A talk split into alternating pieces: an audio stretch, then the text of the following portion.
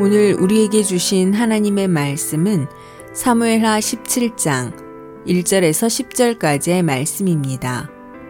아히도벨이 또 압살롬에게 이르되 이제 내가 사람 만 2천 명을 택하게 하소서. 오늘 밤에 내가 일어나서 다윗의 뒤를 추적하여 그가 고나고 힘이 빠졌을 때에 기습하여 그를 무섭게 하면 그와 함께 있는 모든 백성이 도망하리니 내가 다윗 왕만 쳐 죽이고 모든 백성이 당신께 돌아오게 하리니 모든 사람이 돌아오기는 왕이 찾는 이 사람에게 달렸습니다. 그리하면 모든 백성이 평안하리이다 하니 압살롬과 이스라엘 장로들이 다 그 말을 옳게 여기더라. 압살롬이 이르되 아렉 사람 후세도 부르라. 우리가 이제 그의 말도 듣자 하니라.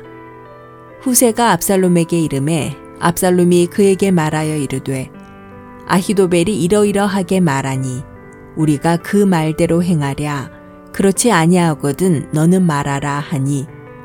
후세가 압살롬에게 이르되 이번에는 아히도벨이 베푼 계략이 좋지 아니하니이다 하고 또 후세가 말하되 왕도 아시거니와 왕의 아버지와 그의 추종자들은 용사라.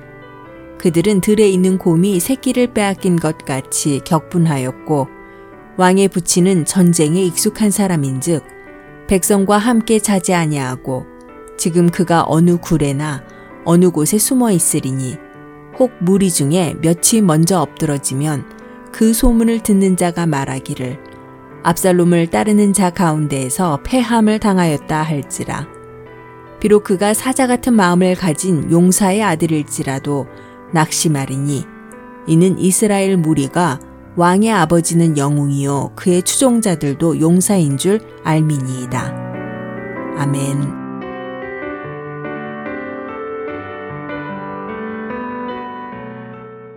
안녕하세요. 수요 묵상의 시간입니다. 압살롬에게는 두 명의 전략가가 있었습니다. 모두 아버지 다윗에게 충성을 다했던 사람들이죠. 한 사람은 바세바의 할아버지인 아히도벨이었고 다른 한 사람은 다윗의 친구였던 후세였습니다. 아히도벨은 다윗에게 앙심이 있었고 다윗의 집안을 무너뜨리려는 계략을 가지고 있었지요. 반대로 후세는 다윗의 절친이었고 압살롬 앞에서 그를 교란하는 임무를 맡았던 스파이였습니다. 아히도벨이 다윗의 상황을 잘 파악하고 있었습니다. 다윗은 지금 정신없이 도망가고 있었고 이때 만 이천 명의 추격대를 꾸려서 쫓아가게 되면 그들은 모두 흩어질 것이고 그때 다윗을 죽이면 된다라고 이야기했습니다.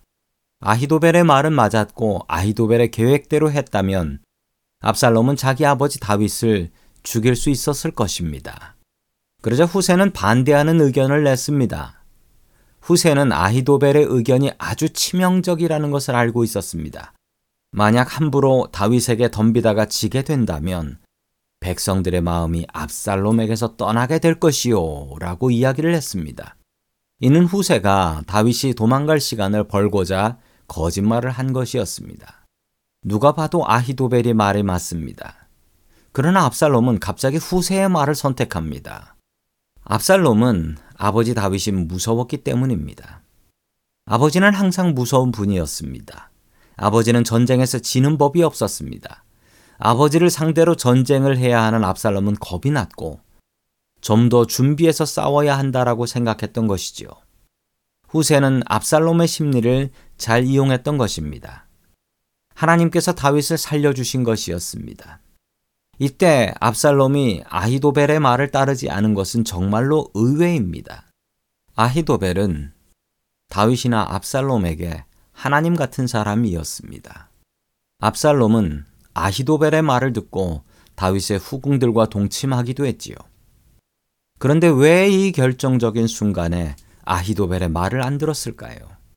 하나님께서 압살롬의 눈을 멀게 하셔서 다윗을 살려 주신 것이었습니다. 하나님의 놀라운 은혜였던 것이죠. 오늘도 성도님들에게 하나님의 보호하시는 은혜가 있기를 축원합니다.